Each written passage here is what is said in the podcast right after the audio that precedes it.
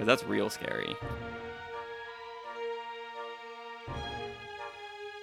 All right, welcome to your Church Friends podcast. I am Chris, And I'm Yurdach. and we are here, season three. We're talking about villains of the Bible. Dun dun dun. Dun dun dun dun dun dun dun. Which is kind of crazy because there's a lot. Yeah, there's more than what we think. When we go, we had to narrow this list down. Like we were crossing people off. Yeah. So there might be villains part two at some point. Hopefully, well, not Oh, maybe. yeah. I think we kind of picked the good villains. I don't know. good villains. Is there good villains? but yeah, we're we're doing villains this season, and we got such a huge list of them. We're gonna talk about Samson, Goliath. We're gonna look at King Nebuchadnezzar in the New Testament. We're gonna look at the the Herods. We're gonna look at Egypt, Rome, and and empires, and a few more on that list. So it's gonna be a fun season of villains. We really got excited about this when we kind of talked about the idea because a lot of people look at the heroes of the Bible, but not so much the villains of the Bible. And I think it, it's good for us to kind of look at them and, and see what that's all about and what made them villains. And especially like we like to look at the heroes, but I think that we also like to think of ourselves as the heroes. And not that as we go through the series, it's just like, hey, this is talking about you. But, you know, wisdom is why is this person a villain? Is there any of that within me? Because our hearts are deceitful. And kind of as I've been studying through stuff, I'm I'm finding, oh, I don't really like studying into these villains because I'm not as righteous as like I would want to be. So Right. yeah. Yeah, uh, so I, I think it's going to be a fun season. I'm really e- excited about this and mainly more this. And I loved the last season. And honestly, I can't even believe we're on season three already. Yeah, that's nuts. right? Been doing this for over a year now, and, and that's super cool. And God's been awesome in everything that we've done or accomplished. But what I'm looking forward to this and what really kind of got me back into it. So, the Sermon on the Mount, season one, was dive into the Bible. I did studying on the Sermon on the Mount. Season two was more like our friends who came in and we just chit chatted about questions. And I was like, well, I'm not super studying about any of this because we're going to have another person. They'll talk a majority of the time. So I'll just sit back and listen, throw in some things here and there. Those are good conversations. Great conversations. I really conversations. like last season.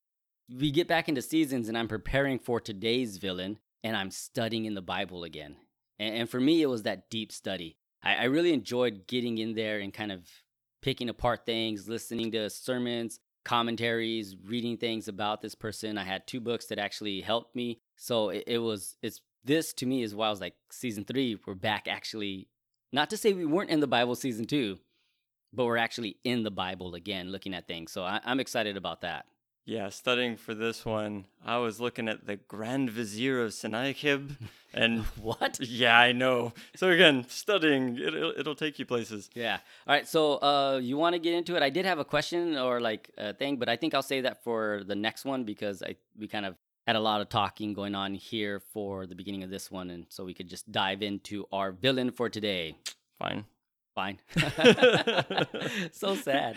Just because you prepped me for the question, so I'm sitting there the whole time like, All right, we'll do it. Fine, we'll do it. We'll do it. Favorite villain of all time from movies, TV, books, comic books. I would say fictional genre. I, I wouldn't want us to list any bad people from real life because might not be good. Okay, you took that joke from me then. Um, it's funny that you prepped me for it, just because last time I think when we were talking with Pastor Ken, you're just like, "What's the best like guys buddy film?" I was like, "Dude, that pop culture is not where I'm at." So even in thinking about this, I'm like, "Oh man, what is there? Who is there?" And I was really trying to think through all of the different villains and all the different stuff. It's like, man, who's my favorite or why or who's affected me? Like, who's been a good villain that was just like villainous? And I was stretching back far. I was thinking back, dude, when I was a kid, I remember watching Brave Little Toaster, that clown that came out. like, that's terrifying. That whole movie, if you use yeah, like, Brave Little Toaster is not for kids. that's a, that's the whole movie is a villain. So I was thinking about that. Don't watch Fantasia, that devil at the end. He'll Mhm. he'll get you. But then I came down to two that I was kind of looking at, and one is Thanos, yeah. and I like him. One just because watching, uh, was it Endgame? That was the first the right? Mm-hmm. Yeah. No, uh, Infinity. War. Infinity War. Watching him when he did the snap and all that happened. Sorry, spoiler alert. Um, If you haven't seen it by now, sorry. I was just like, no, sorry. oh, he's a villain that actually accomplished, and like Mm. he's off doing his thing. And then when you get into the next one, he had his mission. He knew what it was that he was wanting to do, And he wasn't just, oh, I want to watch the world burn. Because once he did it, he went, he destroyed the stones, he did the thing, and just like, I'm done. And it was just a really weird thing as far as a villain. They were just like, what is it that was within him? Because he was throughout the whole thing like really level headed and just it was kind of weird.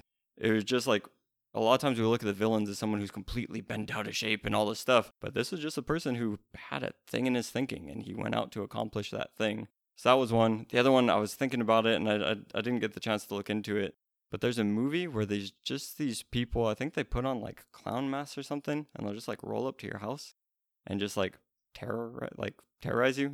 I've, I only watched the movie once and it freaked me out just because I thought this is very possible to happen. Was it The Purge? No. Oh. It was just like a family. It was like a oh. group of like four people, and they just roll up on this house in the middle of wherever, Huh. and just like go in and just like that's terrifying because Yeah, for the most scary. part, a lot of us are really susceptible to that. So as far as a villain goes, like that was just a really real villain. Because Thanos, that ain't gonna happen. Like you can look at the underpinnings of like what it was that was driving him, like oh overpopulated, so there's all this hurt and all this stuff. Like we need to correct it, and it's like oh Georgia Guidestones, that's weird. If you don't, you kind of looked at me weird. Google it, uh, rabbit rabbit hole. But these other people is just oh that's scary, scary because that's real scary. Those are good ones. I, I I had Thanos on my list because what they did real well in Infinity Wars, and, and Marvel seems to do this really good with their movies, is they actually make the villain relatable. Mm-hmm. Like you're not looking at him from that lens of like back in the day, Darth Vader. You knew Darth Vader was the bad guy until the story kind of changed by the third one. But this guy is relatable. His like you said, he was on track, he was on mission. Once he accomplished it, he went to his farm and and lived his life. And I was like, man, I live on a somewhat farm and garden and do things here. I relate to Thanos in some sense. And then I'm like, oh my gosh, I'm not a crazy genocidal madman like this guy, am I? And then the other one I have, and the other character they did that really well, Marvel, is um, Black Panther, Killmonger. The fact that he was exiled and all he wanted to do was get back, and they made him super relatable, and you're like, you feel bad for him, but then you're like, no, he committed all these things. But the other one I have on my list, and this might be a shocker, is Sméagol. Mm. Lord of the Rings. Because again, I I think a good villain. I- mean, if you want to be scared from a good villain, like there, there's that. But a good villain to me is you don't really recognize that they are the villain. Mm-hmm. And Sméagol, obviously, people see the going back and forth of my precious and serving Frodo and helping him. But underlining it all, all he wanted was the ring. And that's all he cared about. That's all he wanted to get from Frodo and and and take it from him. So to me, uh, Sméagol was a good one because he and you can see him like there's the character turn. Well, okay, I'll try being good. Well, this isn't working, so now I'll go back to being bad and I'll plot evil and I'll try to prevent them from getting to where they want to go because where they want to go, they're going to destroy what I really want the most.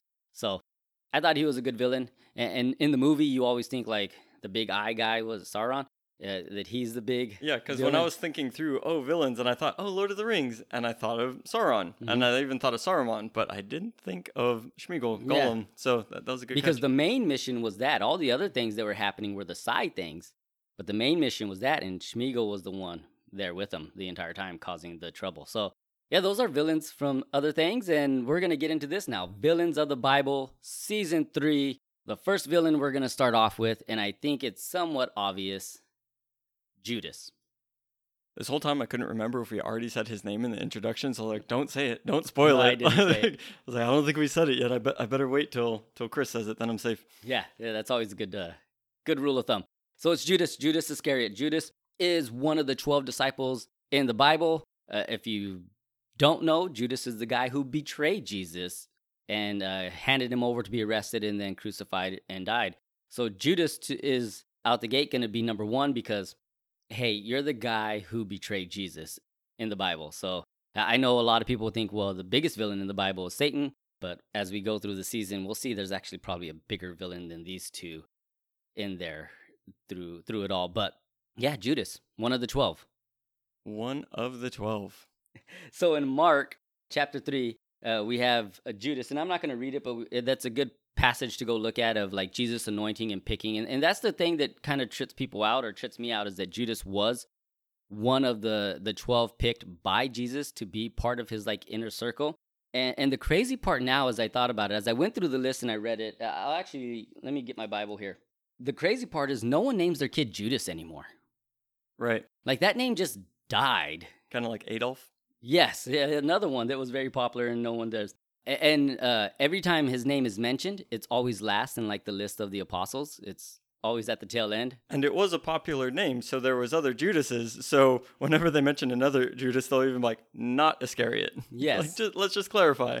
Th- that's interesting that you brought it up because uh, uh, the famous patriot for the Jews was uh, uh, Judas Maccabee. Mm-hmm. So, and they have books on Maccabee where you could read about that if you want to go and look that up. So, Judas, yeah, it was a very popular name back then. I think even one of Jesus' brothers' name was Judas that got shortened to Jude. Right. And all of that's coming from Judah, right? Right. One of one of the tribes, which uh, I'm not sure if you're going to bring this up, but kind of worthy. God is worthy of praise. Thanking God, something along those lines. Mhm. Yeah, super cool. So, the names are you got Simon. Okay, that's a name people still use for their kids today. That gets changed to Peter. Still a name that's used. James and John, Andrew, Philip, Bartholomew, maybe not as popular nowadays. Could make a comeback, but Bartholomew was still a name that goes around, and some people are just called Bart, so that's short for it. Thomas, James, again on that list. Thaddeus. Now, Thaddeus is a nickname for Judas, who then went by the name Jude, so shortened up to Jude. Mhm. And then Simon again, the zealot, and then there's Judas. So again, yeah, it's not a very popular name, but I think a lot of times Judas kind of gets this weird view that like people think of him as like this sinister, bad intended, like clearly he's defined as the bad guy of the group. You could see it. He just maybe the kid from the other side of the tracks that looks a little more rugged and is hanging out with these, you know, holier than thou people. Like he's not the guy in all red while they're the guy in all white. And I, I think modern, not modern day paintings, but like as paintings kind of became a thing, a lot of people, uh, you know, growing up in a Hispanic household, we had the Last Supper up in there in our house. And, you know, Judas was always the guy in the corner, like looking all shady, a little darker, twirling his mustache type thing. And, and that just wasn't the case. Where did he get that pitchfork? Right. Why does he look so menacing and everyone else is like totally fine? So uh, I don't think that is the case. One of the things I found interesting as I was studying uh, the other day was I got to Luke chapter 9 where Jesus sends out the 12. And so he throws, sends out the 12, and as he sends them out, he gives them this command. It's, uh, or he does this I give you the power to cast out demons, to help anyone who has a disease, to heal it, and to preach the kingdom of God. Mm-hmm. And I think a lot of times, as I read this, I never included Judas in that. Now, you always think because the more prominence of their roles in the Gospels, I always think, okay, Peter, James, John, Andrew, maybe Philip, The other guys. the- and then the rest of the dudes. Yeah, Thaddeus. that.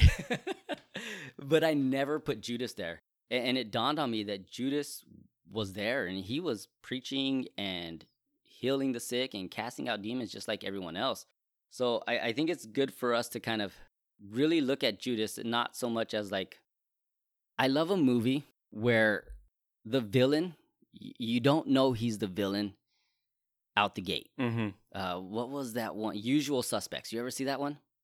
If I did, I don't remember. where like it was they were interviewing the guy. I can't remember something Spacey or whatever, like the the guy's name at the very end or the villain's name. But they're interviewing this guy who seems to just be like a nervous kind of henchman, and he's talking about the guy and and all the scenes, and you're like and, and describing all the bad things that have happened.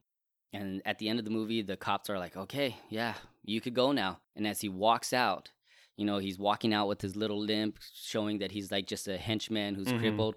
And then the walk, he straightens up his oh, back yeah, yeah, yeah. starts walking and he walks by and just goes and that's the end of the movie and you realize it was him all along like that that to me is a not a good villain but a way that is portrayed more accurately i think that villains aren't necessarily what we always think they are Two things coming off of that, just with the fact that he was around and part of it, and kind of even going with what you said that you would exclude him, mm-hmm. is that I've I've seen this and I've heard this from missionaries that when they go and they're relating the story of Jesus to a people who have never heard it, and sometimes this is when they didn't have even the language, so they're uh, doing it a lot through play, right? So they're having actors and they're doing it and they're acting it all out, and we have so much of the hindsight and so much of the culture that we already know who Jesus who Judas is and what he did before we even go through the story Mm-hmm. that to actually put yourself of going through the story in real time, like how it happened that Jesus called this guy. And Jesus knew what his shortcomings were, but still invited him in.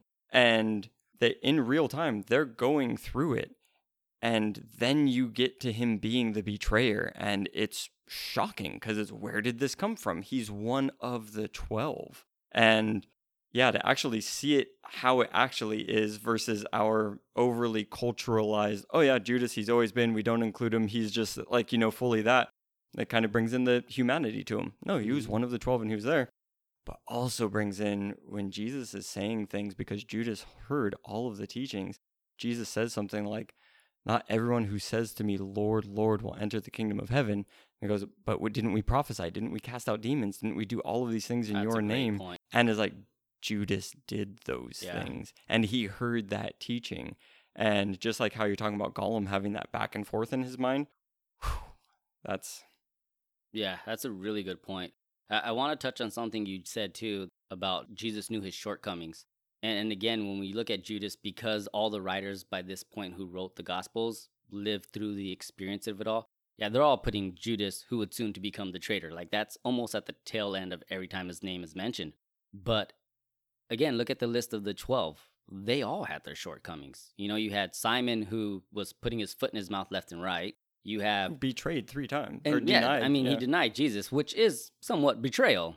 Mhm. You have Matthew, who's a tax collector, who was taxing probably some of those guys before they all got together. You have Simon, who's a zealot, so he's an extremist, uh, if you want to say like a ex- religious extremist. Uh, you have then James and John, who were like, I mean, they called them the sons of thunder, probably because these guys were a little rambunctious and rough around the edges. So, and then you have Philip. What I liked about Philip, and I mentioned it in our Q and A of the last episode, was you know his whole thing with uh, Nathaniel, and when Jesus and he like, what could come, what good could come out of Nazareth, right?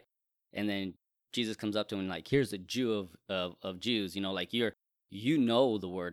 I I kind of envision him as someone who just may have a little bit too much religion in him, Mm. and so because of that, it, Jesus pulled them all together. and huh? he pull, and then he pulls all these people together, right? He pulls the guy who was just taxing Peter last week with him, and then he's saying, "Go change the world."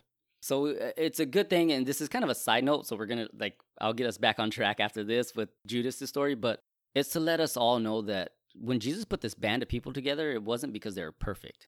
It was because of their shortcomings. Because when we when we go to Jesus with our shortcomings, it does make us lean harder on him and know that he's supplying and giving us every resource that we need to kind of be I don't want to say better, but be more like him. Yeah, and before we get fully back on track, just to go because we call him Judas Iscariot, right? And Iscariot's only mentioned with one other, one other person, and that's Judas's dad, Simon. So mm-hmm. Iscariot, and kind of pulling that in, like, okay, it seems like it's a family name, and what does that mean? And there's a few different lookings at what is Iscariot. I don't know. Did you look into that at all? No, I didn't. I had a book that had it, but I didn't kind of dive into that. Yeah, so looking at it just off the top of my head, getting into it, it's kind of maybe it's from a region called Kerioth, which is down in the region of Judah, which is kind of it brought it to my mind when you said, "Oh, the guy from the other side of the tracks." Because when you look at everyone else that Jesus called, as far as what we can tell, they were all from the region of Galilee. Versus if Judas was down from this area in Judah of Kerioth, then like he was the outsider, Hmm. which is kind of interesting. Then there's another thing of looking at again getting into the language of it. Did it mean something like Sikari, which is kind of like one with a dagger? Uh, it was part of the zealot group that were kind of going around and doing those things. So was it related to that? And then even there's people looking at can you tweak that word to get it to mean the betrayer? But a lot of people don't really go with that because then it's redundant. You basically have them saying, "Oh, Judas the betrayer, who was the betrayer," Hmm. which doesn't make the most sense. I tend to think like, "Oh yeah, it's probably just the region," seeing as how unless his dad was also like an assassin dude, one of the Sakari. Hmm. That's a possibility. That But story goes even deeper then. yeah. Well, just when you're talking about bringing these Yeah. people together, because you're talking about the zealots, and we definitely have uh, Simon was the zealot, right? Yeah. So uh, you know it's possible that there's another one, but just looking at Iscariot, but I, th- I thought that that was an interesting thing that Judas could have been an outsider compared to the rest from a different region as far as the families go. Hmm. I don't know what that contributes, but interesting tidbits. There. facts? Yeah. Facts are always good. So let's move on to then um the next encounter we have of Judas in the Bible, or the next story that where I saw him get picked up in was in John chapter 12. So we'll uh, put these in the show notes, all the the scriptural references and where we're pulling from, but we're basically going to hop around the gospels, try to pull a cohesive narrative of what was happening in Judas's life. But the next one is uh, that I found was in John chapter 12, and this is where Mary comes and anoints Jesus. So she brings Jesus it's the Passover and Jesus is reclining and he's hanging out with everybody and she brings a jar of perfume and she cracks it open and starts pouring it on his head and like doing all the other stuff and just basically like anointing him with this jar. And it says uh, in verse four, but one of his disciples, Judas Iscariot, who had who was going to betray him. See, there it is again, right? There's Iscariot, and there's the term who was going to betray him. Asked, why wasn't this perfume sold for 300 denarii and the money given to the poor? Judas did not say this because he cared about the poor, but because he was a thief, and as the keeper of the money bag, he used to take from what was put into it. Jesus replied, Leave her alone. She has kept this perfume in preparation for my day of burial. The poor you will always have with you, but you will not have me. So I think this is another interesting story of like where Judas was going because that, from what I gather, this is towards the tail end of Jesus's life. So this is after spending three years with him. And you can see that he had been already dabbling with the back and forth, kind of again going with that Gollum of, I'm going out and I'm doing these things. Oh, but there's money and I'm keeping charge of this. Little bit maybe here doesn't hurt if I put it in my pocket. And so you could see his nature and his heart in this and where it was already kind of going. There's very little, I mean, even when we put in the show notes as far as scripture goes, that there's really not that many scripture references about Judas. What was his background? Where did he come from? What is all this stuff? But then you get, okay, if there's very little, then what can we get from there? And one of the things here that it pulls out is that he didn't say it because he cared about the poor, but because he was a thief and he was keeper of the money bag and he would help himself to it. So you already see he's got an issue with money. And it's all, I don't know, just going back to Jesus had such a keen insight. There's several times throughout the Gospels to where he knew what the Pharisees were thinking, right? Or he just knew where people were at with stuff. And it's just an interesting thing to me that for him, when he's got his 12 guys, right? They've all got their responsibilities. And knowing where Judas is at, he puts him as the money keeper. And I don't know. I don't know what to do with that. That's crazy that you bring that up because I, I have it in my notes because I, I did hear something interesting. Uh, it was a preacher saying that he believes that Jesus put him in charge of the money because knowing he had the issue with money, that it was a spot to put him into where he was either going to surrender and, and stop loving money more mm-hmm. and love God more and love Jesus more, or it was he was just gonna go in and, and give in to it. But it was almost a place of like, I know what you struggle with. Here it is. Are you going to resist this and fall more in love with me? It, it almost goes into we've talked about this. The the concept more today that I like to lean into is uh stopping a sin or a habit that you have that's not good. You just can't quit it cold turkey. You have to replace it with something you love more. What God has called us to is to love Him more so that that replaces our desires and what our wants and the things that we want to do. I see that here that this is kind of that I don't want to say test, but I mean God tests us all the time. We get put in compromising situations. Will we compromise or will we not? And maybe it's not God testing us and it's just part of what's happening, but we're always in in situations where will you choose me or will you choose what you want? Yeah, and a good teacher will put you into those situations because otherwise you can't prove what you've learned or that you've grown or that you know what I mean. Mm-hmm. So it's like yeah. I get it, but it is interesting. It's just a, a lineup yeah. there, especially given what happens later. Yeah, I, I really liked. I, I, had some things here, and, and, what I put down here, and, and I'm I'm going to get into it more was uh, he was trying to do good for the wrong reasons, and I think that's something that needs to be spotlighted is that he was trying to do good, but he didn't have the right reasons, and I think a lot of times we can fall into that trap too. Like again, looking at Judas, don't look at him through the lens. And any villain we're going to go through, stop looking at them at the lens of like, oh, that's a bad person. Look at them through the lens of that's a person. That's a person, and could that be me? And I think we kind of get caught up with that. But yeah, the, we talk, brought up the he loved money more than God. Uh, I got this quote and I thought it was really cool. It said, uh, Judas was not particularly a wicked person, and it's by Tozer, just a common money lover. And like most money lovers, he did not understand Christ.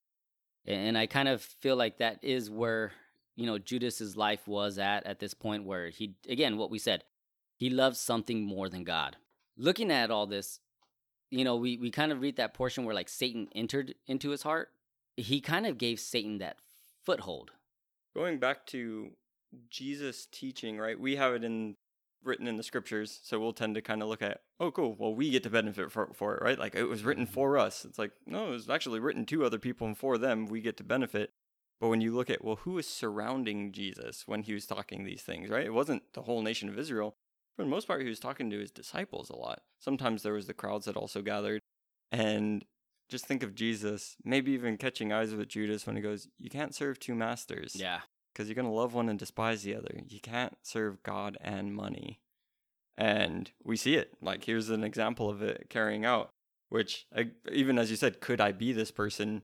Yeah, it's a hard thing, especially in today's world where things can look pretty scarce and crazy. And how am I going to store up for myself? And what is that going to look like? And we can go crazy trying to like build up for ourselves and have the money to do. It reminds me when you're talking about that, like the beginning of COVID, and we're still kind of going through everything. So, but the beginning, 18, 19, 20 months ago now, whatever it was, 200 years. 200 years ago since the dawn of COVID, the toilet paper thing. Mm-hmm. Like people went nuts for toilet paper, and you're like, why? Why are you got 500 things of toilet paper stored up in your house? And, and it was just like this insane thing of like no one could rationally reason why, but they saw everyone going after it, so they had to go after it. Mm-hmm. And I, I, I kind of feel like that's almost what happens with us when it comes in. And maybe what was going on in Judas's heart was like, I see everyone else and they're getting, they're wealthy or this or that. And, and I don't want to say this was an issue with Judas just the time when he was with Jesus, because this may have been an issue his whole life mm-hmm. was money, almost like the rich young ruler, where, where that was a thing for him. I see everyone getting that and I want to go after that. Well, especially not because you look at another time when the disciples come to Jesus and they're like, We gave up everything. Mm-hmm. Like, we literally gave up everything. All we have is to follow you. So, yeah, definitely not lucrative. And if you're doing that for a few years, and it can be crazy because you're seeing all of these miracles happen, you're involved in some of those miracles.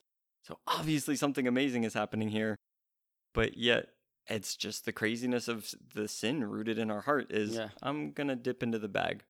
So uh, it's a real heart thing for him. And, I, and like I said, I, I feel like this is a good highlight of Mm-hmm. of where when we look at was Satan kind of just all of a sudden bum rushed him and that's why he betrayed Jesus. No, he was he had that door open for Satan and he he left a little crack open and that crack would get bigger and bigger and bigger the more he was there. I have this and then we'll take our break. It says it is the particular majesty of Jesus that he can conquer a man without man's first approaching him. But Satan's fatality is provided by this that he cannot approach a soul unless the soul has first turned to him. I read that quote and it just kind of hit me, you know, that God comes in at us. We don't have to be seeking God. God's going to come get us. But for me to turn over to do the work of the devil, which again, to me, that's if I go out and flip someone off while I'm driving, I just kind of did the work of the devil because I allowed myself to get angry. That's me turning in that direction. That was a really good quote. I'm gonna have to grab your paper and read that later. I've, I really, yeah, that was impactful. All right, let's take that break and then come back. Hey everybody, it's Remy. I'm here to tell you about a cool company, Potter's Gold. The dollar is losing value every year, but do you know what doesn't lose value? Gold. In fact, the value of gold is on the rise and increasing each year. With all of the uncertainty going on, the best investment you can make is gold. More specifically, an investment with Potter's Gold. We have both new gold and old gold, and we also offer premium collector coins. No gimmick, no hassle, no nonsense. What you order is what you get. So call 1 800 277 8910 or go to their website, getmegoldpottersgold.com, to order and to protect your future. Now let's get back to the show. We are back from the break, and Chris, I'm still thinking about that quote because it takes things that I know to be true, but man, just the way that it put it, but that we just open up ourselves, right, for the devil to work through us. And we kind of give that opportunity and that opening. Where we left with Judas was we can see that money was one of those things for him. And as you're saying, there's a thing for all of us. You know, money might not be my thing, your thing, but what is the thing that could tempt us and take away and open up that door? But kind of moving into the next part of the narrative that we have, I have in Luke 22. I'm just going to read the first six verses. So now the festival of unleavened bread, called the Passover, was approaching, and the chief priests and the teachers of the law were looking for some way to get rid of Jesus, for they were afraid of the people. Then Satan entered Judas. Say that again. Then Satan entered Judas, called Iscariot, one of the twelve. And Judas went to the chief priests and the officers of the temple guard and discussed with them how he might betray Jesus. They were delighted and agreed to give him money. He consented and watched for an opportunity to hand Jesus over to them when no crowd was present. So, even just to look there, like the things that took place, we already know okay, Judas is kind of dabbling in, in some stuff that some darkness in his heart that's opened up. But as he said, all of the apostles like were, you know, struggling with with different things. But this one just really got a hold of him, and it got such a hold of him that says, Then Satan entered Judas. And then once that happened, then he went to go for the full betrayal. In my studies, I came across, I, I couldn't tell you who the quote was from, but basically, rather than saying that at that point, Judas became the betrayer, it's that the betrayer became Judas. Oh, that's good. You know, it's the Mhm. devil working through Judas at this point. And that's a thing for really, even in my mind, for as much as I'm aware of the spiritual reality that we're in, is that when you get into the way that the Bible thinks about spirituality and where our thoughts come from, and kind of we are receivers in a lot of ways, and that a lot of things is like spiritual forces pressuring us and acting in us. I think the old Greek thing is kind of like as our senses go, there's a thing called a nous, which is kind of like your spiritual thought receiver kind of a thing. And just taking in all of this that I like to think, oh, I live in a physical world. I'm aware of God. I'm aware of spiritual things, but what I'm doing is just me doing and me making decisions. But no, like the spiritual realities and the influences that are going on, like, hmm, why did I fully slip up right there? Am I just going to blame, oh, I have my temptations and this is that? Or is there something more insidious working within it? And when we see here, it's okay, Judas was screwing up, but at this point, he really joined forces with dark forces. That's a super cool quote. I really like that concept that Judas became the betrayer, the betrayer became Judas, because Mhm. yeah, that's really cool the way it looks at it. I went to Matthew for the same story. What I found interesting when I was looking through this, though, in my study, so we read Jesus being anointed at Bethany, and I found it interesting that in most accounts, after that story, is then Judas going to betray him what I kind of tied the two together was when he was like, "We could have used this money," you know, because that was that jar. When we to go back a little bit, that jar of perfume that was put on Jesus' head, it wasn't a small thing. When he said we could have used this money, it was worth. They think they said a year's wages, so like it was a denarius, and a denarius was one day's worth of wages, and it was like three hundred. Mm-hmm. So that was taking out festivals and holidays. Yeah, that was a year's worth of wages. That was a lot of money. And almost to see that when Jesus kind of rebuked him or tried to correct his thought process and say, no, focus back on me. And the way he even did it was, the poor you will always have, but me you won't. And this was done for this moment. Like, hey, Judas, lock eyes with me again.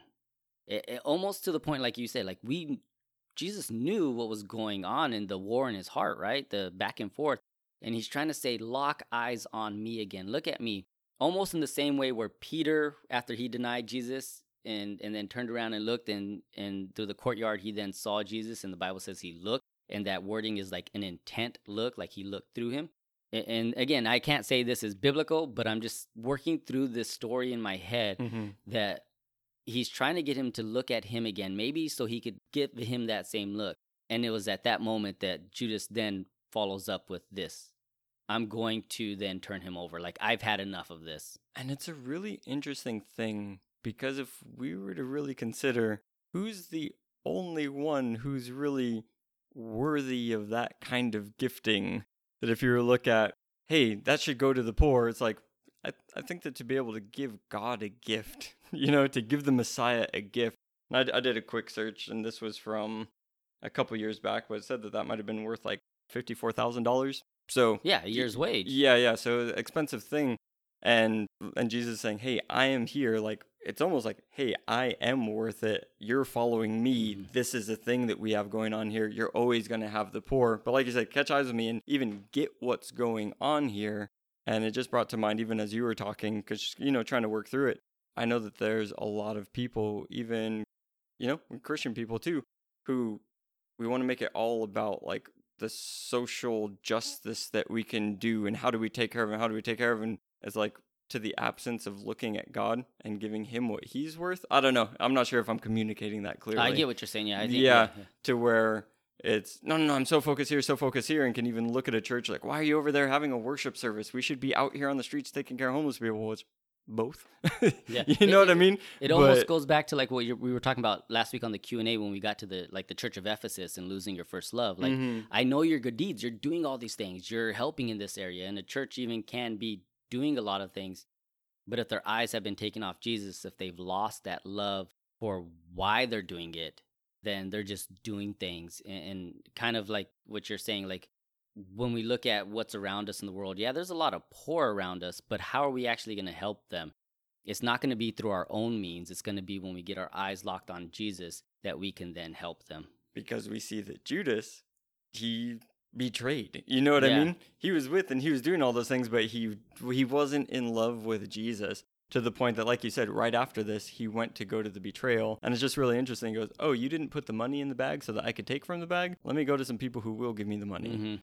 Which brings me into the Matthew passage of it all. So Matthew reads, Then one of the twelve, the one called Judas Iscariot, went to the chief priests and asked, What are you willing to give me if I hand him over to you? So they counted out for him 30 silver coins. From then, Judas watched for an opportunity to hand him over. So this account doesn't say, you know, then Satan entered his heart, but it, it does give us a glimpse where Judas was at. And it's a, to me, it's a very important question that Judas gives them. What will you give me? What will you give me to turn him over? And when you look at this, we go from looking at him being frustrated about a year's worth wages to 30 silver coins was two months' wages. You know, the okay, I'll just take this then. Like you said, well, they're not to, he's not, I can't take from the purse anymore. I'll get this somewhere else. But that what will you give me is such a crucial thing. And I'm to get into it a little bit more later when we when we stop talking about this and I I'll probably turn a little preachy then, but Oh, you'll turn preachy then. yeah, then yeah. Uh, but the what will you give me? It's I guess to me when I locked in on that was Jesus hasn't been satisfying me enough. Now what will you the world give me? And I think it's a thing that we we go struggle through all the time. And again, looking at Judas as the bad guy and thinking like, man, Judas, how could you sell out Jesus? We go through that every day. We sell out Jesus for less than two months' wages. We sell it out for looking at a, a girl a little bit longer than we should have, or a male, or we sell him out because we want to go out and do things of the world. We want to look at pornography. We want to cuss with our friends, or and a lie to we want to lie to get ahead. We want to manipulate people so that we don't look bad. We want to present ourselves as this functioning good person when deep down inside we're not, and we know we're not dealing with all these things properly. We have all these addictions or things that we struggle with. And then we harp on Judas and say, man, he only sold him out for 30 pieces of coin. You sold Jesus out by looking at someone too long. You sold Jesus out by flipping out and getting angry at your wife and your kids or your husband and, and your kids or at a coworker. You you sold him out when you went to your neighbor because you got mad at them for playing music too loud. Like we all say what will you give me all the time. And I think it's it's not not that it's not wrong, but look at Judas's life and say don't do that. You know, when we go through the villains and, and we had a we already recorded one episode that will come out next week with a guest, uh, Pastor Chris Brown from North Coast Church. And one of the things that I like that he brought up about Samson was he said there's nothing in Samson's life that says I should follow this. And when we look at the villains, that is a lot of what we're going to see. It's not going to be like, oh, here's actually a good thing I could pull out. It's usually the flip side of that, the do not do this. So to me, this it was such a, a, a big thing here of the that question. So we've been bought for a price and we sell out cheap. To God, I'm just going to say this in a way I'm not trying to be like heretical and what however people tear things down, but to God like we're priceless. He gave up his son to get us. And yeah, we sell ourselves out for what? You know, the riches of life that God wants to give us that through Christ, the abundant life that he came to give. And what do we gain for any of these areas that we sell out? And This reminds me of Hosea, right? Mm. Hosea, prophet, man of God. God says, hey, go marry that prostitute. So here's this prostitute, whatever life she was living, now she has a husband, a man of God, even. You know, I'm pretty sure that's the best situation that like somebody in her situation could come into. She just kept going out. She just kept going back out on the streets, leaving her husband, leaving her husband, leaving her husband. It's like, dude, you have a husband now who will love you. And I don't know, they're just selling yourself out. That's a good point of she had something that she could have loved more. Yeah, this is to me the when we're getting into this crux of Judas because now we're going to get into Jesus predicting his betrayal. In Matthew, uh, I'll continue Matthew. Same chapter 26. Jesus is then like got them all together. They're having the Passover and they're eating a meal together. I have John's account. It says Jesus then overwhelmed or filled or just kind of, you know, his spirit was moving. But in Matthew's, it just says this. And, and while they were eating, he said, I would tell you the truth, one of you will betray me. They were very sad and began to look at him one after na- another and said, Surely not I, Lord. Jesus replied, The one who has dipped his hand in, in the bowl with me will betray me. The Son of Man will go just as it is written about him. But woe to that man who betrays the Son of Man. It would be better for him if he had not been born. Then Judas said, the one who would betray him. See, there again, now Matthew's doing it. He's adding the betrayer every time his name's mentioned. Said to him, Surely not I, Rabbi. And Jesus replied to him, Yes, it is you. And, and there's so much here. Like, again, we go into like, he wasn't your typical villain because when Jesus said this, they weren't all like, Judas, definitely Judas. Like, it's, it's that guy, you know? They didn't point him out right away. They all looked at each other like, Who could it be? Yeah. And then Judas was like, going into it and he was like, "Mm, I don't know, Rabbi, is it me? But there's some interesting things here that I want to point out. The first one is this, or this is the interesting thing that I got from this was the other disciples. I'm a word guy, so words started popping out to me when I read this. The other disciples said, Is it I, Lord? Judas said, Is it I, Rabbi? And when you look into the word rabbi, it breaks down to teacher. Mm-hmm. Basically, everyone else said, Is it me, God, Lord of my life? And Judas said, Is it me, guy who's a good teacher and a teacher in my life? And it's it's interesting because he spent three years with Jesus and it never moved from teacher to Lord. He saw the probably the greatest life ever. He saw water change to wine. He saw the feeding of 5,000 and 4,000. Not only did he see the feeding of 4,000 and 5,000, but he was handing the food out during this this great miracle, this never-ending food supply. He's seen storms getting cal- calm, the lame walking, Jesus walking on water, the blind seeing, demons being cast out. He saw Lazarus being brought back to life. And his life never went from rabbi to Lord. And, it's such a heartbreaking thing that he spent three years that we've we've talked about this. He heard the Sermon on the Mount over and over again. He heard when Jesus said, "What what was it you said earlier? Uh, you can't serve two masters." Mm-hmm. over and over again. And his life never changed from rabbi to Lord. And maybe that's why Satan was able to get into his heart and into his life because his attitude and relationship with God and Jesus never graduated beyond, yeah, he's a good teacher. And even with that, as you were talking about that, it reminded me of in John 4, the woman at the well, that even there, the conversation, she's a Samaritan woman, and, you know, Jesus comes up and just the interaction between a Jew and a Samaritan, and then a man and a woman, the whole thing. And Jesus by himself, because the disciples want to go do some stuff, and they're talking.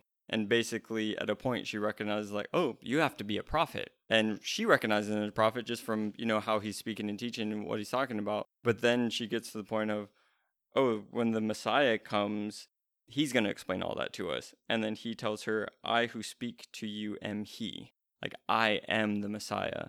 And from where that conversation goes, she goes back to the whole village and starts telling everybody, right? Mm. So it's just from that one interaction to where Jesus was able to look into her life. And it really, you bring up a great point is that if I'm not going to take Jesus on as my Lord, I'm going to betray him hmm because, oh, he just has some stuff for me to follow in my life. And, oh, I didn't, I wasn't that good of a student that, that time. You know what I mean? Yeah. But it's like when it comes to the point, like the rest of them, and you can see a difference. Well, the Holy Spirit coming and makes a difference too, because you can see how the disciples were through the Gospels, and then when they're writing their letters and through the Book of Acts, it's like the the Holy Spirit makes a difference there. But they receive that because of their belief in Him. I, I like the, the the point you brought up there too, because it was one encounter changed her view from, and I think you said she called him teacher. Yeah. From teacher to Messiah. And one encounter, one experience where Judas had this plethora of experiences with him, and it never went from rabbi or teacher and, and to Lord. And, and the big thing I got out of what you were saying right now was if I keep Jesus as teacher, well, a teacher can sometimes be wrong. Like just because they're the teacher doesn't mean they actually know everything. I, I grew up in school and sometimes my teachers made mistakes when they were writing out a problem or said something that was incorrect or because things were always evolving, lesson plans changed and stuff like that. So a teacher can be wrong or he's just a teacher. He doesn't know everything. But if it's God, if it's Lord, then I have to submit. I have to say that every word that comes out of your mouth is what's best for my life and I have to give into that. And that's where we kind of play the back and forth you know the on one side or the other because sometimes we can have our relationship with jesus just be teacher well that's good advice. Thank you teacher but i think i'm going to do what i want better. But when he's lord he's lord of my life he's lord of my choices he's lord of my decisions. And for judas it just never crossed that path. I got this quote and i thought it was super cool. It said uh, no man can be more akin to the devil than a perverted apostle and that one hit me when i read that and that's where we see Judas's life. You know, it's just this money thing and betraying thing just kind of changed who he was. We just had the interaction with Jesus at the Last Supper. What happens from there? So he went to the Pharisees, sold him out for the money, went, had the Last Supper. Then what? Then the opportunity comes and he goes to betray him. And that I pick up, I'm kind of staying in Matthew because that's where my Bible's been open at. Yep. So while he was speaking, Judas, one of the 12, arrived. I guess that's the only time it doesn't say betrayer with him with a large crowd armed with swords, clubs, and sent from the chief priests and the elders and the elder of the people. Now the betrayer had arranged, there it is, a signal with them. The one I kiss is the man to arrest. Going at once to Jesus, Judas said, Greetings, Rabbi, and kissed him. Jesus replied, Friend, do what you have come for. Then they men stepped forward, seized Jesus, and arrested him. So there we have the next encounters that Judas does betray him, and he does it with a kiss. And you know, a lot of times that gets brought up a lot, like, hey, he betrayed Jesus with a kiss, the kiss of betrayal. But yeah, I was looking in Luke. Says he approached Jesus to kiss him, but Jesus asked him, Judas, are you betraying the Son of Man with a kiss? And even then, it's not too late. Mm-hmm. You know, it's it's it's never too late for him. He could have stopped. Well, I'm saying that, but I don't know as far as then Satan entered into him. Yeah. At that point, is it too late to stop? I, th- I think of things to where it's uh. Well, I look at it like God's grace was still there for him to give him the ability to come back if he needed to, or if he want, if he chose to. Mm-hmm. There it is. That was the decision because the whole time the Pharisees were looking for a way to get him, and then they got their inside man. Ever since he got paid, he was looking for the opportunity. This was the opportunity. But Jesus knew because even at the Passover, he obviously knew one of you was going to betray. Then when he went to go and pray, right, and he was praying, "Hey, my time has come," and and all of a sudden, let this cup pass for me. So he knew it was the time. And then finally, face to face with the with the guy who's walked with him for years, who you know that Jesus was praying for Judas. And here he is, betrays him with the kiss. It's even a sad like way to look at it when when Jesus is when he's predicting the betrayal and he tells them it would have been better for this person not to be born. Man, this person, it would have just been better for them not to exist, like to never have come into life because of what they're about to do. And it, it just kind of lays out this sad, tragic tale of what Judas's life was. Uh, a life that I, I guess to me is you could look at it as missed opportunity. Someone who was following Jesus around, who was part of what Jesus was doing, who heard all the teachings, was probably, not probably, Judas had the good fortune with all the other 11 disciples to be closer to Jesus than any person else would ever be on this earth in a physical way. And then his life ends with the Matthew chapter 27. Early the next morning, so this is after Jesus had been arrested. Early the next morning, all the chief priests and the elders of the people came to the decision to put Jesus to death. They bound him, led him away, and handed him over to Pilate the governor. When Judas, who had betrayed him, saw that Jesus was condemned, he was seized with remorse and returned the thirty coins to the chief priests and the elders. I have sinned, he said, for I have betrayed innocent blood. What is that to us? They replied. That's your responsibility. So Jesus threw the money into the temple and left. Then he went away and hanged himself. The chief priest picked up the coins and said, It is against the law for us to put it into the treasury since it is blood money. So they decided to use it to buy the potter's field as a burial place for foreigners. This is why it is called the field of blood to this day. It's just such a tragic tale of seeing someone who who never really put it together with his relationship with Jesus and never went beyond kind of the surface level.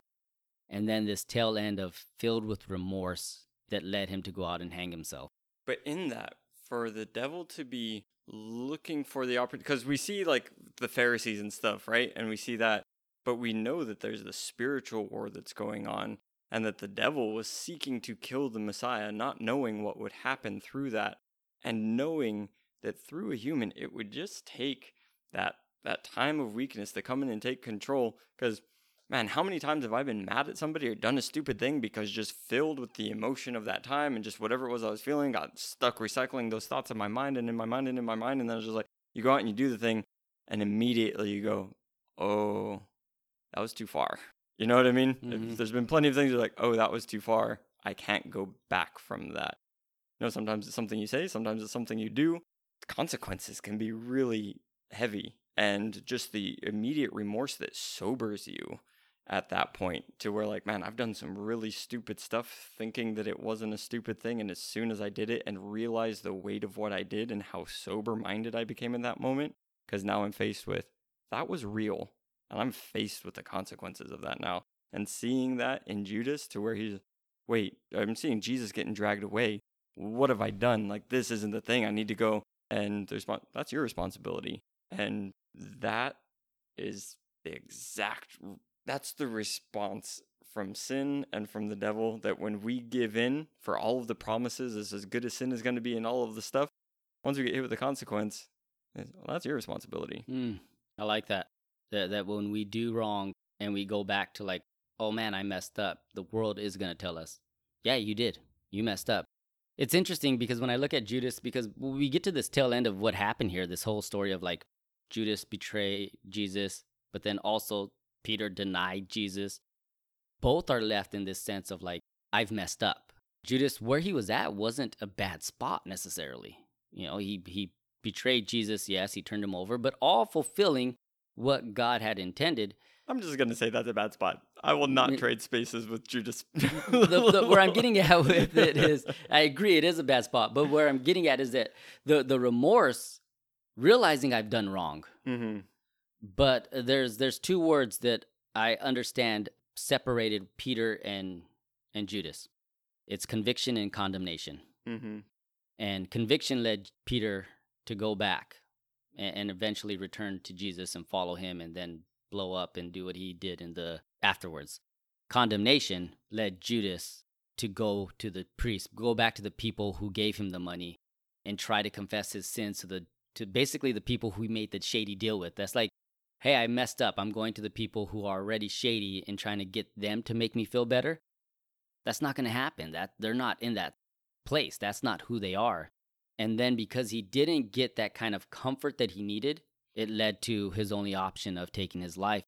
But the way his story tells, it doesn't seem like there was this was a person who at the end of his life looked to God to fix and to correct the sin in his life. So it's a tragic tale. I read this and I thought it was pretty cool. It said the other 11 apostles are all great encouragements to us because they exemplify how common people with typical failings can be used by God in uncommon, remarkable ways. Judas, on the other hand, stands as a warning about the evil potential of spiritual carelessness, squandered opportunity, sinful lust, and the hardness of the heart. Here was a man who drew so close to the Savior as it is humanly possible. He enjoyed the privileges Christ afforded. He was intimately familiar with everything Jesus taught, yet he remained in unbelief and went into a hopeless eternity. And it's crazy because Judas, like, where did he come from? And in researching, I found all kinds of stuff about like supposed backgrounds and stuff that were written way later. Like, oh, he killed his father and married his mother and all this stuff. It's just like this is ridiculous stuff. But kind of came out of nowhere. He wasn't really a main character throughout the story until Devil got a hold of him. And then for as quickly as he came onto the scene, he was back out. Devil just got a hold of him, put him to the use, and then destroyed him. Like it was just that's what that was. And even throughout the rest of the letters and the everything, for as crucial as a point in Jesus' life that was, that he got betrayed by Judas, he doesn't really get mentioned. That's Yeah. not the point. It's just he's like forgotten almost. He's mentioned for as much as he needs to be mentioned. Hmm. You you get what I mean? Yeah. Is like when you're saying would he be in heaven? And it's like it's almost as if he would be forgotten to history if it wasn't for the fact that it needs to be known that that's what happened. I don't I don't know. I that's kind of also my opinion to it, but so little is given and it's just like yeah, he was there and then he was done and we don't even need to talk about that. Like you get what I'm coming from? Yeah, yeah. Like his he played his part, he did his role, and then the story Yeah. moved on. When you look at other like any other story like oh the bad guy is like this whole thing Mhm. and it's like he was the bad guy but also he was getting used by the bad guy. Yeah. And he was just a pawn. Which does again, it does make the story of Judas a little more tragic. I, I want to move into some now that we've kind of ran through his life. I want to move into some applicational things because I, I think this is the part where we take this and we have to learn from this. If we don't look at all this and and see where we can change and grow, then it's pointless. We're basically Judas. But to me, the first thing is this is about lordship. The, the story of Judas is it's about lordship. The thing that just it it can't go away from my mind was the rabbi to Lord. And when we do make Jesus Lord, it does change our actions. It does change our decision makings because we're not doing them based on what I feel, I think, or what we see others doing. We're doing them based off of where God is leading us and choosing us and directing us. Another thing I got is being involved in ministry or even being successful doesn't mean that Jesus is Lord in your life. Now, just because you're doing things, and, and that's a good point. He heard Jesus say, There be people who prophesied, cast out demons, but I'll tell them, I do not know you. Why? Because they didn't know him. And eh, when we look at it, everyone else, all the 12 disciples, Lord, Judas, Rabbi, he never fully understood or wanted to know, know him more. And it's, it's something we have to look at that just because we're doing things in ministry, just because we're serving, does that mean God is Lord of my life? And then a question I have is, what do you love more than Jesus? Because that will create doubt about who Jesus is in your life. Whatever you love more than than Jesus does start to create the doubt of who Jesus is in your life, because both of them are battling for number one spot in your heart. And then the last one is this: Judas is like us when we allow our desires to trump God's. We all say at one point in our life, "What will you give me to turn over Jesus?" So those are some applicational things that I got for us, and and now I'll let you finally respond as you've been pondering all of them. Well, now I'm just wondering how many people are left to listen to me after this. Like, I don't want to listen to this anymore. I thought I was here to listen to the other villain. You're trying to say that I might be him. Yeah, those are good questions or good observations to, to kind of bring it into. I get where you're coming with as far as like the rabbi and the Lord. I know that people who might be more inclined to Jewish thought would look at a rabbi and say, no, like the purpose of a disciple is to become the rabbi. Like it is supposed to be on that level of following. But yeah, just taking Jesus on, even as, as rabbi, like the other disciples did at first. Like it took a while for them to realize, oh, you're Messiah, and then make that switch over to that. But Judas didn't. But the amount that Judas sat under the teaching, the more that I've been thinking about that when looking through this, is all of the things that we see coming up in Judas's life as issues. We can find places where Jesus spoke to those things Mm-hmm. and got him involved in trying to fix those things, right? Like, cool, take care of the money purse. I would say that right now, Jesus is giving us the teaching that we need through the scripture and through, you know, teachers that we have access to in different things, through counsel from others, through the guidance of the Holy Spirit. Jesus is trying to give us what we need. Are mm-hmm. we going to submit to it? And like you said, where do we sell out? Because those are the areas that we're not submitting ultimately what I've found is that I don't get to choose the consequence or the outcome of my sin. The lie that I tell myself is that this is a little one and it'll be like every other little one and it won't grow beyond any of that and it's easily forgivable and I'm fine and that's what it is. But like that is a horrible, horrible lie that leads down the slope from oh, here's Judas, and then oh, there's Judas another thing, and here's Judas another thing, and then the Satan entered into him, and then even to the point of oh, I I made a mistake, I need to go and do something. It reminds me of Esau when he sold his birthright to to Jacob, and he went and he tried to repent of it, and it was he couldn't do anything about it. And like when we screw around with sin, when we screw around with disobedience, like we don't get to the choose the point to where oh, there's nothing I can do about this. Like, just, you know, but at the same time, kind of following through is that I still wonder, even after they wouldn't take the coins, even after he was at the point when you say the conviction and the condemnation, because Jesus also predicted, just like he predicted his betrayal, he predicted his resurrection. And Peter didn't really get reunited to the whole love of, of Jesus thing until after the resurrection. Mm-hmm. I just wonder if Judas would have went to the other disciples, these other people who have been taught in the way of Jesus, could he have found acceptance there? Could they have waited it out? Could they have worked through? Yeah. You know what I mean?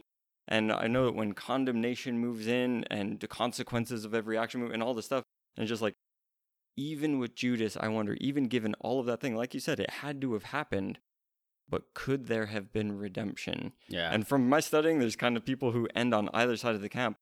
But I don't know. I just think that God's grace abounds and that to have remorse and a repentant heart, what more can we have? Mm-hmm. Like the fact that I've already screwed up, I've already screwed up. And Jesus comes to us all at that point that you've already screwed up, but let me work with you through that. Let me work alongside you through that, not let that thing separate you from me. Mm-hmm. I, I look at it and think like because of the greed thing was an issue, and I, you brought it up the little like small this one thing won't won't do anything to me right it won't won't hurt anything and i can it won't create that big of a deal here in my life but that small then becomes bigger and slowly bigger and bigger and it's like almost erosion right it's it's erosion happens it's not instant it's you know when we see like then satan entered his heart it wasn't that then all of a sudden he became this evil person he was mm-hmm. constantly dealing with it because it was a slow process because he was giving in here and he was giving in there and he was giving in and giving in that it eventually led to that final moment. Like the foothold started when he took the first thing. By the time he got to the point where he was like i'm just going to go talk to these dudes about how what they will give me the whole house was open mm-hmm. and satan could have just easily came in at any moment to use him for what his purposes were. Yeah when you're talking about erosion i almost think like like the landslide or like when the side of the mountain falls off or whatever, there's been erosion through just like, you know, the little granules and stuff getting, but then it fractured what was supposed to be there yeah. that was holding it up. And then all of a sudden, the whole side of it comes off. And that's the danger for me mm-hmm. in what we think are little disobediences to where, oh, Jesus is giving me a teaching here, Jesus is giving me a teaching here. And kind of the application for me, and I got this from my from my old pastor, he said, a lot of times the problem with us isn't all the scripture that we don't know, it's the scripture we do know and we're not doing anything with yeah. it. And that's kind of where it's at for me. If, if we're going to take Jesus on as Lord, how has he already showed you that he needs to be Lord? Apply that. I like this. I got it from Spurgeon, and, and then I'll, I'll say something, and this will kind of wrap up my part of the show. It says, A godly man often grows best when his worldly circumstances decay. He who follows Christ for his bag is a Judas. They who follow for loaves and fish are children of the devil, but they who attend him out of love to himself are his own beloved ones. Lord, let me find my life in thee, and not in the mire of this world's favor or gain. When I read that, I thought this is a good tie up. Uh, when I look at it, and it is what we all deal with on a daily basis, it's he never got his eyes off of the world and onto Christ fully and this is a person who experienced it and no no one else that we're going to talk about experienced god on a daily basis for 3 years in this intimate setting. No one else has really had a relationship with jesus. Judas had that friendship but it just wasn't enough. The world's what the world had to offer seemed like more I, I bring that up because i feel like a lot of us get caught in that point that and i know i've done it. I made the mistake. I've pastored for for decades or a decade, and then what the world had to offer seemed better. And I made a mistake and I chose this world over my God. Mm-hmm. But to come back is always an option and it's there. And, and I want to get in a spot where I'm no longer, it's no longer rabbi, it's it's Lord because I need him. I, I, and that's that's the important part. I need him to be in charge of all my life because when I'm in charge of my life, I could screw it up and I could end up not saying in a situation like Judas, but I can destroy an opportunity that's given to me. Yeah, I'd come across that quote as well when I, when I was going through and just hearing you say it, it reminded me, and this is a whole another podcast in and of its own, for us to be careful of the teachers that we're sitting under, because a lot of teachers who might crack open the Bible can try and lead you in the way of it's your bag. and even the loaves and the fish, right? Mhm. So even to just be like, I, I like that quote, kind of meditate on that one. I just have one. It's from Augustine. He said, Judas followed Christ with his body, but not with his heart. That's that's an ouch. That's all I got. I feel oh, like Yeah. we've kind of come to the same conclusion yeah, here. that's a good one because when you think about it, he moved along. And look at the church and look at your own life. Are you just moving along with Jesus or have you started following and giving him your heart? I have one last thing. Go for it. Because all of this has been about villains, and so much we've been trying to be like, oh no, are we the villain? Are we the. Jesus is the victor, and he's inviting us into that. Eh, There's extremely good news for all of us. I know that, like, at points we've even been like, oh man, I found myself. In... He's rescued me from so many things, and the forgiveness has been there. My life isn't what it used to be, and I know that yours isn't, and I know that probably so many people that were, are hearing us, it's not that. So just to kind of come to the point of we focused on the villain for a bit. The solution out of everything is to focus on the victor. And that's where we need to keep our eyes on. Yep. I think that's the important part. Move our eyes off of everything else, put them on the victor, and watch how your life changes. All right, so I'm Chris. I'm your the We are your church friends. Thanks for listening.